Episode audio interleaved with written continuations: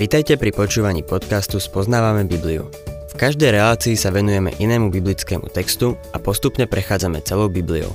V dnešnom programe budeme rozoberať biblickú knihu Veľpieseň alebo Pieseň Šalamúnovu.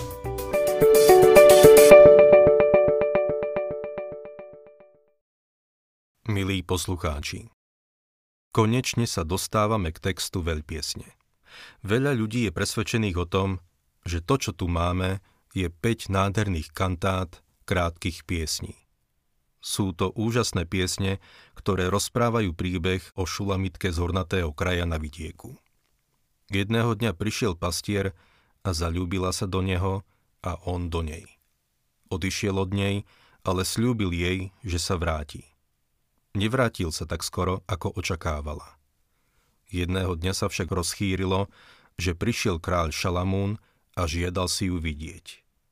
Nemohla tomu uveriť.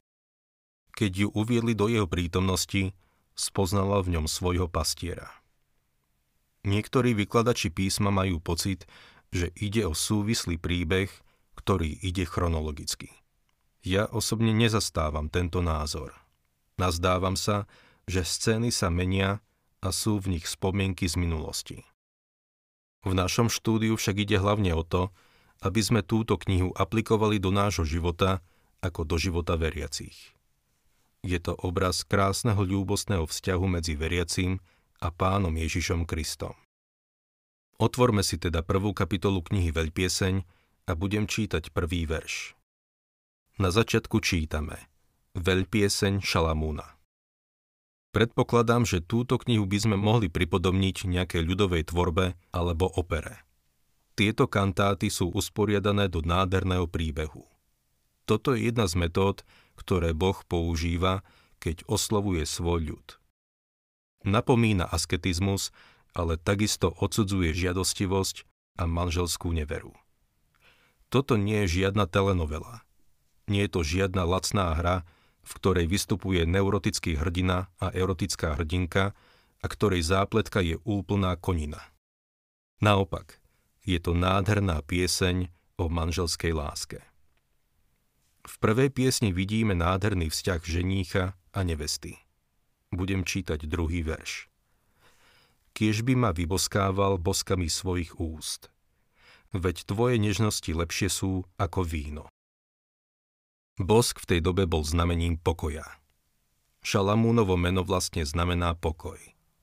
Bol kniežaťom pokoja a vládol v Jeruzaleme v meste pokoja. Šulamitka je dcéra pokoja. Bosk naznačuje prítomnosť veľmi osobného blízkeho vzťahu, aký má pán Ježiš so svojimi. Komunikuje nám svoju zväzť osobne skrze Božie slovo. Preto je potrebné vrátiť sa späť k štúdiu Božieho slova. Nielen mechanicky sa naučiť biblické veršíky, ale mať s ním osobný vzťah, aby mohol prehovárať našim srdciam skrze svoje slovo. Kiež by ma vyboskával boskami svojich úst. Prihovára sa nám svojim pokojom. Iba on môže priniesť pokoj ľudskému srdcu. V starej zmluve vidíme obrazy Krista. Mojžiš reprezentuje zákon. Rozprával. Áron reprezentuje kňaza a Dávid reprezentuje kráľov. Mojžiš je zákon a proroci. Konec koncov, Mojžiš mal ťažkopádne ústa i jazyk. To sám o sebe povedal. Prorok Izaiáš povedal, že je muž s nečistými perami. Jeremiáš povedal, že nevie hovoriť, lebo je ešte len chlapec a všetci proroci sú hlúpi. Nie každý vie komunikovať ako pán Ježiš. V prvom liste Petra 4.11 čítame Keď niekto hovorí, nech hovorí slovami, ktoré mu dal Boh. Prihovára sa ti Kristus skrze slovo? Hovorí ti dnes niečo? Milý kresťanský priateľ, musíme prísť a povedať. Kiež by ma vyboskával boskami svojich úst. To je niečo veľmi osobné, niečo úžasné. Ten, kto má uši na počúvanie a počul ho prihovárať sa jeho pokojom, pokojom skrze krv jeho kríža na odpustenie hriechov, môže urobiť ďalší krok. Ak si zmierený s Bohom skrze Kristovo vykúpenie, žiada ťa bosk posvetnej svadobnej zmluvy. Ide o pečať manželského sľubu medzi Kristom a veriacim. S rovnakým zvykom sa stretávame v našich manželských obradoch. Keď sobášim a obaja snúbenci si povedia áno, poviem. Dajte si manželský bosk. Ten bosk je niečo posvetné – je to pečať manželskej zmluvy. Pán Ježiš nám vo vykúpení dáva nielen odpustenie, ale nám dáva aj slobodu. Ján píše v 8. kapitole 36. verši. Ak vás teda syn vyslobodí, budete naozaj slobodní. Aká je to sloboda? Je to sloboda prísť k nemu a povedať Odovzdávam ti svoje telo ako živú obeď. Je to sloboda odovzdať sa, čím sa dostávame k osobnému vzťahu s Ježišom Kristom, našim spasiteľom. Si také Božie dieťa? Strachuješ sa, či sa môžeš chopiť jeho milosti. On chce, aby si si ju privlastnil. V liste Efezanom čítame, že on je bohatý na milosrdenstvo. Pozýva nás. Poďte ku mne všetci, ktorí sa namáhate a ste preťažení ja vám dám odpočinúť. Toto je ozajstný odpočinok. Nie je to len odpočinok na deň alebo sobotný deň. Je to odpočinok 7 dní v týždni. Je to spočinutie v jeho dokonanom vykúpení. Ďalej hovorí, vezmite na seba moje jarmo a učte sa odo mňa, lebo som tichý a pokorný srdcom a nájdete odpočinutie pre svoje duše. Veď moje jarmo je príjemné a bremeno ľahké. Vziať na seba jeho jarmo znamená úžasný a nádherný vzťah. A on je ten, čo nesie tvoje bremeno. Veď tvoje nežnosti lepšie sú ako víno. V tej dobe víno symbolizovalo ten najväčší luxus, aký táto zem ponúka. Bola to večera so šampanským, ktorá zahrňala všetko od polievky až po oriešky. Poukazuje to na to, čo prináša najväčšiu radosť do srdca. V 5. kapitole Efezanom Pavol píše Neopíjajte sa vínom, lebo v ňom je samopašnosť, ale buďte naplnení duchom. Kiež by sme boli naplnení duchom svetým, aby sme prežívali nadšenie, rozjarenosť, vytrženie z toho, že patríme Kristovi a máme s ním spoločenstvo. Milý poslucháč, hovorím tu o niečom, o čom veľa nevieme. V cirkvi sa na niečo hráme. Hovoríme o tom, že sme odovzdaní kresťania len preto, že sme zanepráznení ako termiti a často prinášame rovnaký efekt. Musíme zaujať ten postoj, o ktorom písal aj apoštol Peter. Nevideli ste ho a predsa ho milujete. Ani teraz ho nevidíte, ale veríte v neho a radujete sa nevýslovnou radosťou plnou slávy. Habakuk to v 3. kapitole vyjadril takto. Aj keby figovník nevypučal a vinič nezarodil, hoci by oliva vyschla a na poliach sa nič neurodilo, aj keby z košiera zmizlo stádo a v maštali by nebol dobytok, ja sa však budem radovať hospodinovi a jasať v Bohu mojej spásy. Už si dospel do tohto bodu? Nie divu, že sa tu píše, veď tvoje nežnosti lepšie sú ako víno. Nechcem byť neúctivý, ale užívaš si život? No už takto si ho môžeš. Víno je exces a môže viesť k alkoholizmu.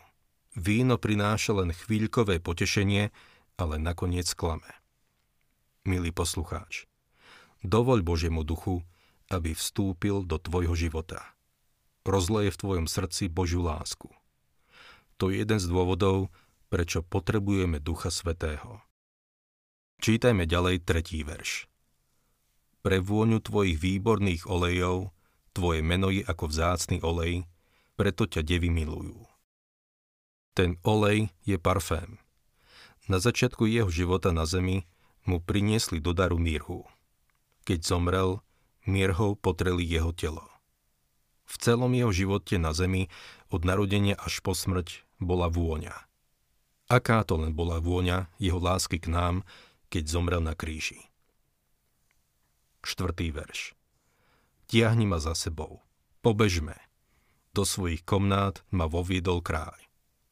Budeme plesať a tešiť sa z teba, budeme spomínať na tvoje nežnosti viac ako na víno.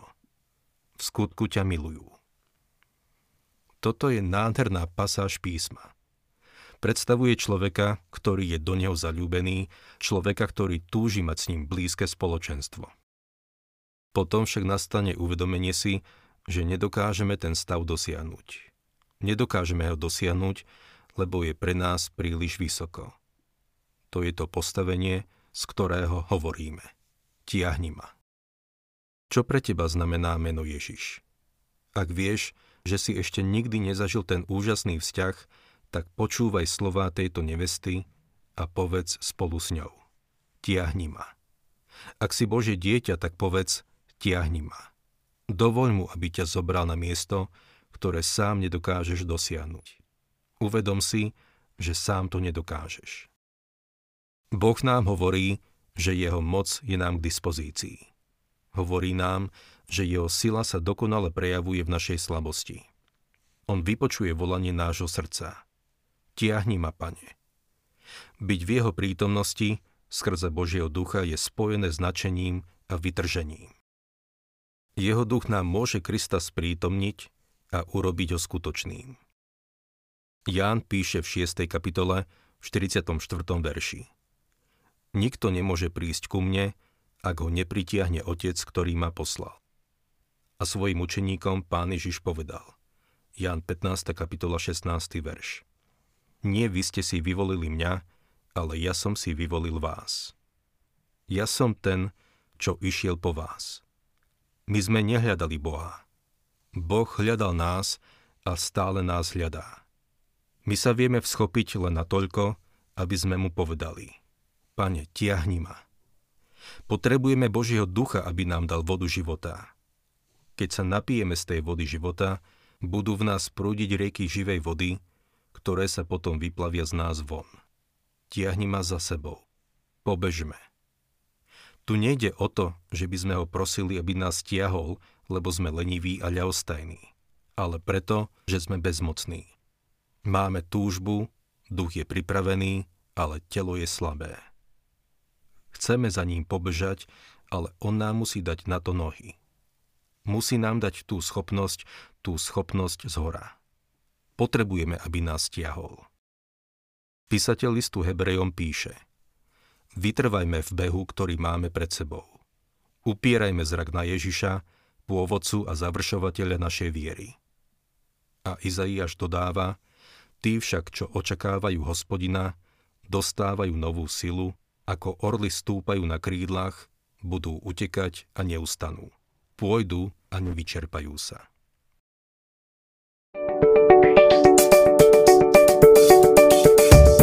Ak sa vám páči program Spoznávame Bibliu, budeme radi, ak ho odporúčite svojim známym a dáte like, alebo nás začnete sledovať na facebookovej stránke Spoznávame Bibliu a ak vás niečo oslovilo alebo zaujalo, napíšte nám cez Facebook alebo na adresu spoznávame.bibliu zavinač gmail.com.